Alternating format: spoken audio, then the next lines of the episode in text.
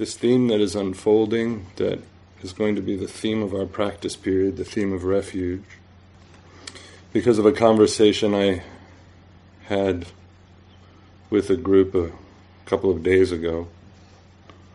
What came up for me is how we understand refuge in relationship to ancestors, how we take refuge in ancestors. Have the book. And Dogen actually tells us one way, really clearly, in what we just chanted. See if I can find it exactly.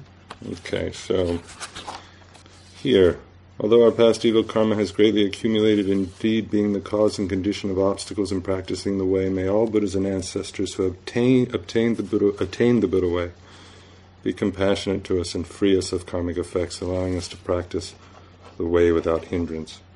May they share with us their compassion, which fills the boundless universe with the virtue of their enlightenment and their teachings.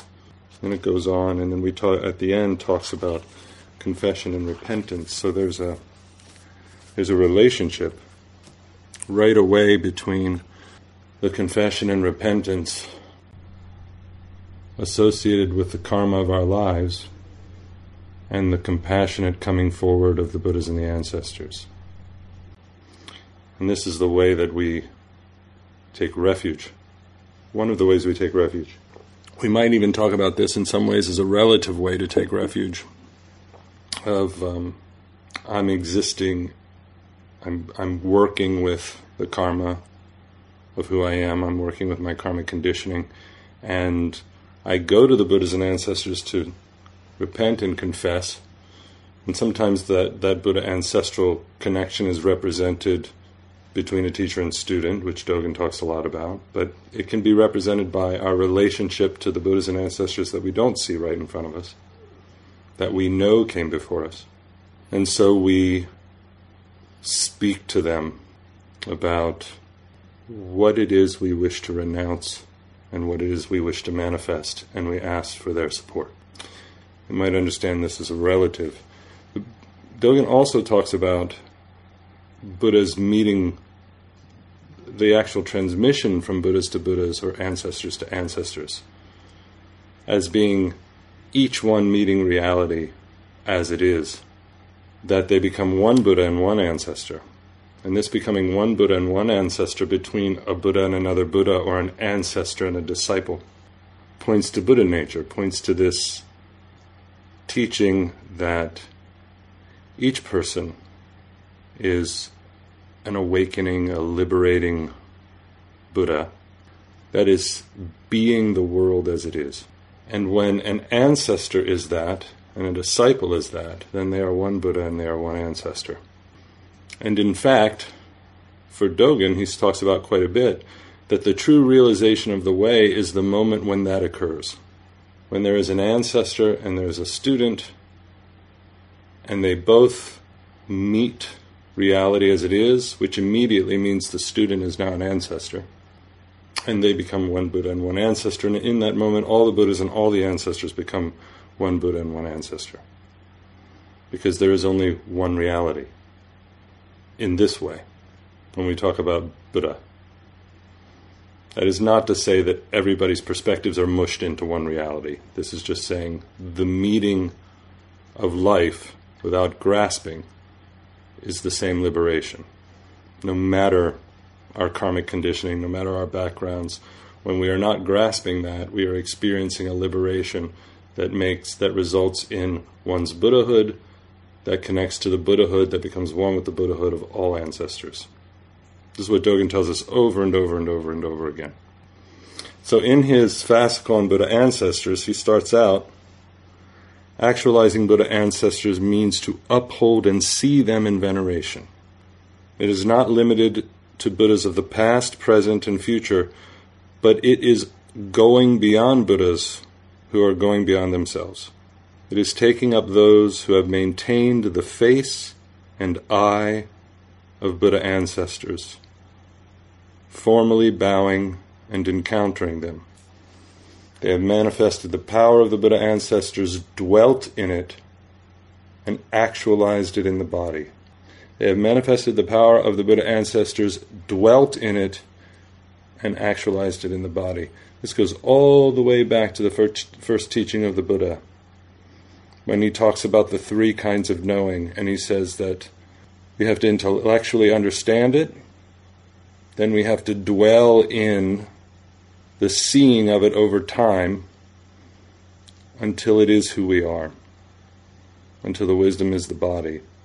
Dogen is saying the same thing. They have manifested the power of the Buddha ancestors, dwelt in it, and actualized it in the body. And in that actualizing it in the body, one becomes a Buddha that is one with all the Buddhas. So, in Document of Heritage, and this is the fascicle I want to talk about here the most, Dogen writes, um, and this is fascicle 17 for those who are interested in the number. Since a Buddha receives Dharma from a Buddha, the Buddha way is thoroughly experienced by a Buddha and a Buddha. There is no moment of the way without a Buddha and a Buddha. For example, rocks inherit from rocks. Jewels inherit from jewels. When a chrysanthemum inherits from a chrysanthemum and a pine gives the seal of realization to a pine, the preceding chrysanthemum is one with the following chrysanthemum, and the preceding pine is one with the following pine. Those who do not understand this, even when they hear the words authentic transmission from Buddha to Buddha, have no idea what it means. They do not know heritage from Buddha to Buddha in merged realization of ancestor and ancestor. What a pity. They appear to be a Buddha family, but they are not Buddha heirs, nor are they heir Buddhas. The Buddha way, the ancestor way, is like this. Without merging realization and without Buddha ancestors, there is no Buddha wisdom. There is no thorough ancestral experience. Without Buddha wisdom, there is no accepting Buddha. Without thorough experience, there is no merging of realization between ancestors.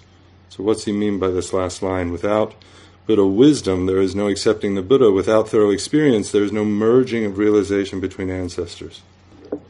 Without Buddha wisdom, there is no accepting Buddha. Without thorough experience, there is no merging of realization between ancestors. So it's a little confusing in the language, but I'll try to unpack it a little bit. What Dogen is, is pointing to is this thing that we often talk about as the, in some ways, the paradox of transmission and how it relates to Buddha nature. And that is, is anyone teaching anyone anything? Did Bodhidharma bring anything from the West? Does a teacher have anything to offer a student? If all of us are Buddha nature, if all of us are manifesting Buddha nature, what is actually passed on?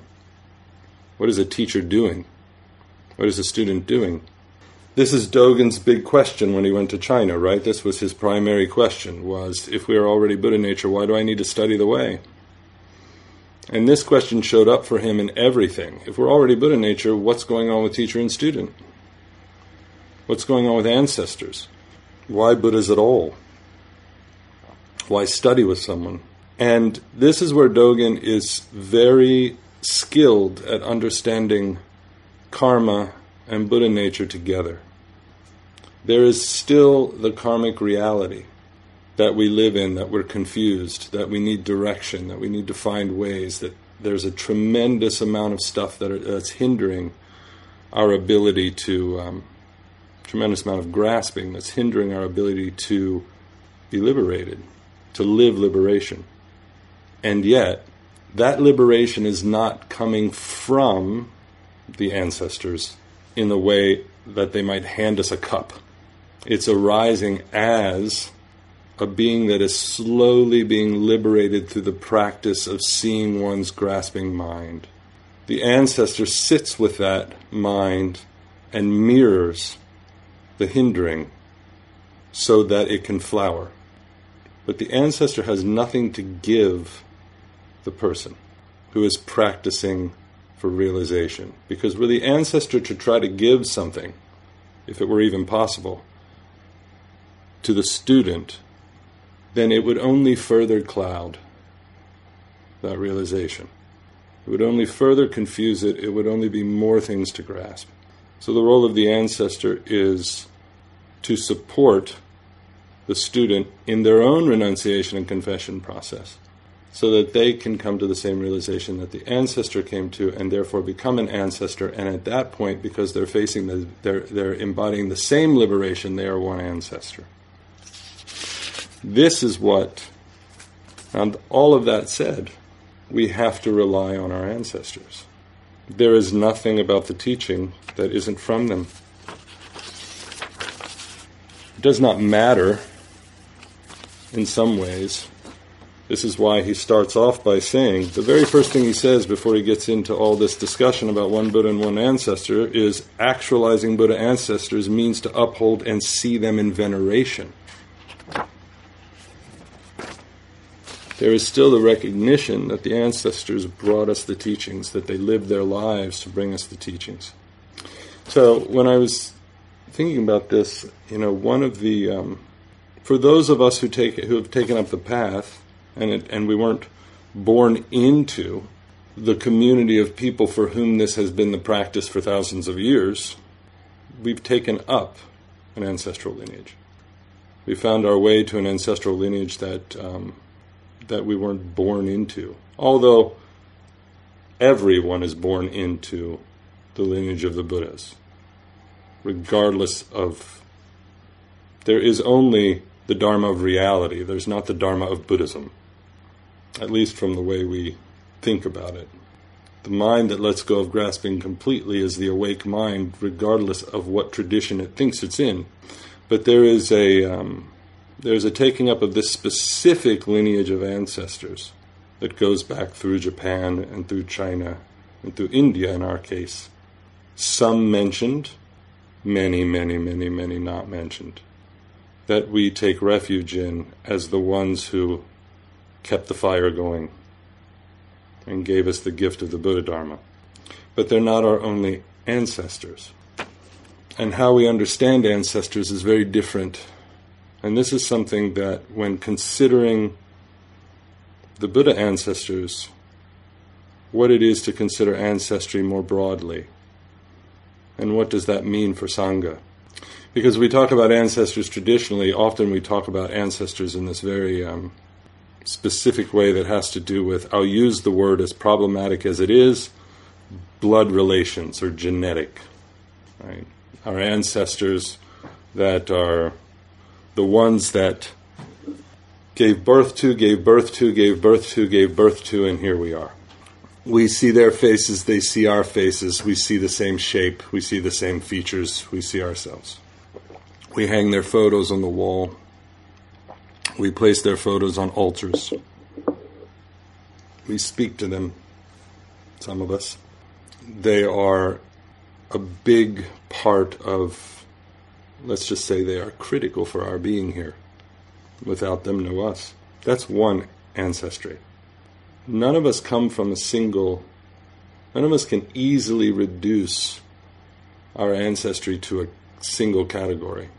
There is this blood genetic ancestry, but then we have ancestors that we might associate with ethnicity or what we might call a people. Now, sometimes those match up neatly with what we would call blood or genetics, sometimes not. In my case, I'm culturally pretty much completely what they would call Pennsylvania Dutch or, or, or Germans that came here in the 16th century. But I have Irish blood ancestors. I have native Susquehannock ancestors, but they've all been subsumed by a German cultural heritage. So it doesn't line up in a clean way. There's this ethnic cultural heritage that is there too, that we either recognize, pay homage to, venerate, or do not. And then there's the ancestors we're talking about here, that Dogen's talking about, which is the ancestors that are associated with a conviction or a path or a religion. Sometimes they line up with the other two, sometimes they don't. And then here, here would be the Munsee Lenape and the Mohican. There are the ancestral caretakers of this land. for most of us, they're not our blood ancestors, they're not our genetic ancestors, they're not our cultural ancestors, but they certainly, we certainly exist because of them. Without them, we cannot exist. We would not be. When the Pennsylvania Dutch located themselves in the Susquehanna Valley, which is where the York Lancaster Pennsylvania is, and became the that became the center, the cultural center of that German community. They were only able to settle there so early on because that was the center of the Susquehannock community that had been wiped out 40 years before. Not entirely wiped out, but basically harmed enough that they had to go join the Iroquois nation. They had to flee north. So there was already a settled area that European settlers who themselves were escaping violence came and settled there and were able to thrive. So there were ancestors of the land to them that had cared for the land and made their lives possible and therefore made my life possible. Forgotten, extinguished, dominated, harmed still today. So there are these ancestral caretakers of the land that we have to recognize if we are going to understand who we are. Each one of these passing in the way that, that Dogen says, a, a, rock passes to a rock, a chrysanthemum to a chrysanthemum. In every case, every kind of ancestral lineage we're talking about here, something of a heritage is being passed on. Then there's ancestors that, that I'm that I would say are ancestors because of shared experience. Maybe this is somewhat in the um, kind of relates a little bit to the conviction piece, but shared experience. In other words, they might you think of people who um, the history of struggle against racism, the history of struggle against misogyny, people who are the victims of those um, pathological social frames that share an ancestral lineage because of the struggle with that. There are ancestors who labored to make our lives possible, who may not be our blood ancestors, who not, may not be our ethnic ancestors, but they labored many times unrecognized, oftentimes enslaved, that made the country possible. Their blood and ethnic descendants still being harmed Yet all of us, every one of us, are able to exist because of their lives and their labor and what they've done. And then there's the ancestors of the land herself. All the beings that are Mother Earth, everything that has transmitted to us, everything that still makes our lives possible, all of these, every one of these is a different kind of ancestral lineage. They should not be confused. We don't have rights to claim them all in certain ways, but they all, to use, to repeat Dogen once again, actualizing ancestors means to uphold and see them in veneration. To uphold them and see them in veneration. And if we, for example, take seriously, I'll use two instances those people who are our ancestors that, that provided labor so that we can exist, those people who are our ancestors because they cared for the land before our blood and ethnic ancestors arrived, if we venerate them, then their blood and ethnic descendants who are being persecuted in a shared way as they were need to be cared for by us as our siblings because they are the descendants in a different way, very different way. These should not be merged or confused. But our ancestors' descendants are being persecuted. Our siblings are being persecuted. The people we share Buddha nature with are being persecuted. The people that we share liberation, potentiality for liberation, the reality of life, where there is one Buddha and one ancestor together, are being harmed. And if we are not able to recognize that, then we are not living out the veneration of our ancestors. We are not seeing the many ways we descend from all of these people who have lived in such a way that I can be alive. Our gratitude is inadequate. In this veneration, in this devotion, we talked about this before the connection between devotion and refuge. In this devotion to these ancestors is how we can begin taking refuge in all of our ancestors. As we devote ourselves to all of these many ancestors, the words came up, at least this is my experience, we can begin to hear them. As we devote ourselves, we can begin to hear them. We can begin to hear them in the rivers. We can begin to hear them in our hearts. We can begin to hear them in the trees. We can begin to hear them in the land under our feet. We can begin to hear them in the wind. We can begin to take refuge in the ancestors that are our life. We have been trained, many of us, not all of us, many of us have been trained out of a life where we are walking with our ancestors. We have been trained out of a life where when we sit down to sit zazen, our very uprightness exists only because they are hold, they are sitting with us and holding that uprightness for us. The minute I think I'm holding my uprightness myself, I am quickly foolish, straining, neurotic, afraid. Only when I know when I am walking with ancestors is the courage necessary to face the reality of the world present, is the shared awakening that has been passed on present.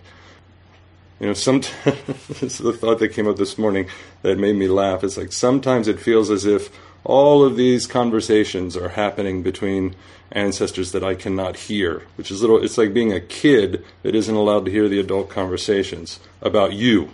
And there are conversations happening about the life that I am leading, which has never been mine.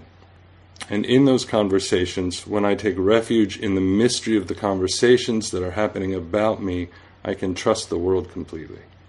For some of you, this language makes sense. For some of it, it may not. It's okay. For those of us for whom all of these ancestral, all these ancestral lineages, which is rare, ancestors of the land, those who have labored, shared experience, caretakers of the land, ancestors by conviction and path and religion, ancestors of ethnicity, ancestors of blood, when those are all one, which for I think much of human existence was often the case, then that's very, very powerful. It's very, very clear.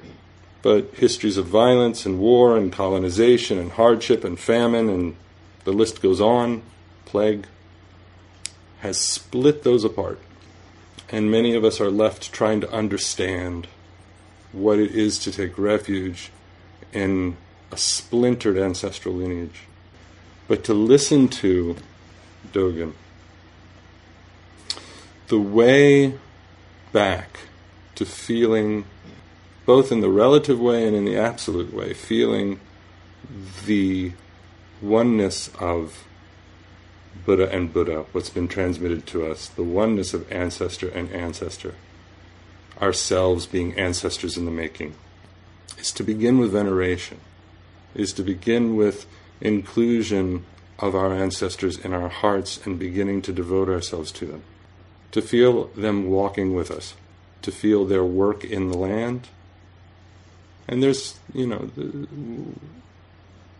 many of us come from very, very painful heritages that we don't want to um, maybe take refuge in. Dogen is very clear about karma and karma being passed on. But what he's talking about here in heritage, the chrysanthemum to the chrysanthemum, the rock to the rock, the pine to the pine, there is a heritage that is sacred even so. Not to ignore the responsibility many of us need to take, not to attend to it, but also not to walk away, not to give into the, so, the societal voices that say that my life doesn't go all the way back through history to the lakes and the mountains that gave birth to the people that over the generations bore me. Without that, we are just wandering. Without that, we grab for power. We grab for supremacy. We grab for stupidity. We grab for things that make us feel. We need to feel powerful when we don't feel contextualized. When we don't feel connected. We need to feel powerful when everything feels shattered. So we find we we work to find our way back to this veneration and to this devotion so that we again feel claimed. Because to not feel claimed by a people, to not feel claimed by ancestors, we don't even know what's missing when that's not present. We have had, many of us have experienced in this country having our cultures humiliated. And in some cases, that has destroyed the cultures. In other cases, it's actually made them stronger. It's bound them together. But whatever it is, whatever has happened, wherever we are in in the um, in the ongoing efforts of our economic system and our colonial world view, we all came from indigenous people once. The threads of our heart goes back through that to our beginnings. It will be extreme and, and in that connection, in my experience, there is no fight to be better than another people. There is no need to be supreme. There is no need to keep others from being at the table because every being is emerging from Mother Earth's infinite variety. We're all born of her. I say this because partly I feel strongly that the world, especially the world that um, is committed, and I know some people get upset with me when I talk this way. I'm sorry, but I'm going to. Um, a world where whiteness has destroyed that, those ethnicities, attempted to wipe them all out, so that there can just be some separated version of power that I don't even understand what it thinks it is anymore. I think where that has happened, we have to shatter that worldview with our by by becoming again people among other people. Not people over other people. People among other people. People with ancestries and histories that come from beautiful lineages that have problems and but again are people among other people. And not only that feel that that's the case for the world, we have to cultivate a sangha that is that way. That the voices of many lineages, of many traditions, of many styles, of many voices can show up. I had a recollection today. It's funny, I forgot this, and as I was preparing for this, I um, it came back to me this morning in this very um, powerful way. When I was in fifth grade, so so Pennsylvania Dutch people, many still have a Germanic accent, and we use a lot of words that aren't used in the, in, in mainstream English. And um, I remember in fifth grade there was this whole period of fifth grade English that was aimed at getting out of us that way of talking. Like they would put words on the board that were Pennsylvania Dutch words and say, "You shouldn't say this. You should say this." And um, I remember that. I, rem- I remember thinking or, or starting to think at that moment that there was something wrong with my grandparents because they weren't talking correctly and they weren't talking in a certain way. And um, and that worked on me because for a very long time I condescended to my own culture. It took me decades to see what had happened. And um, we do that all the time. I've heard it in our Sangha. I've heard people scoff and laugh and condescend to other cultures and other expressions and other ways of being and other traditions. And we, if someone hears that, they don't know that you're not going to turn around and do it to them. And so then we all recede we all recede into this frightened place of non expression Now, I don't think this is rampant in our community, but I do think it is something that is insidious and we need to attend to because if we are going to become Buddhas, if we are going to be liberated, self hatred cannot be a part of it, not in the end. Encouraging one another's self suspicion cannot be a part of it. We have to encourage the celebration of one another's traditions and lineages, not the violence of them, not the supremacy of them, not the obsession with power, but what is beautiful about them. And that will be hard to discern because there has been so much trauma and there has been so much difficulty in the meeting of our many traditions historically. This is not easy. It's not just, ooh, give a Dharma talk and now we have it. It's going to be conversation after conversation. It's going to be feedback after feedback. But I do have such faith in this community that this is possible. And if we can find a way, then maybe the world can find a way. So I'll stop there, and um, I want to hear from you all. And I'll just say one more time a Buddha, actualizing Buddha ancestors means to uphold and see them in veneration. It is not limited to Buddhas of the past, present, and future, but it is going beyond Buddhas who are going beyond themselves. It is taking up those who have maintained the face and the eye of Buddha ancestors, formally bowing and encountering them. They have manifested the power of the Buddha ancestors, dwelt in it, and actualized it in their bodies.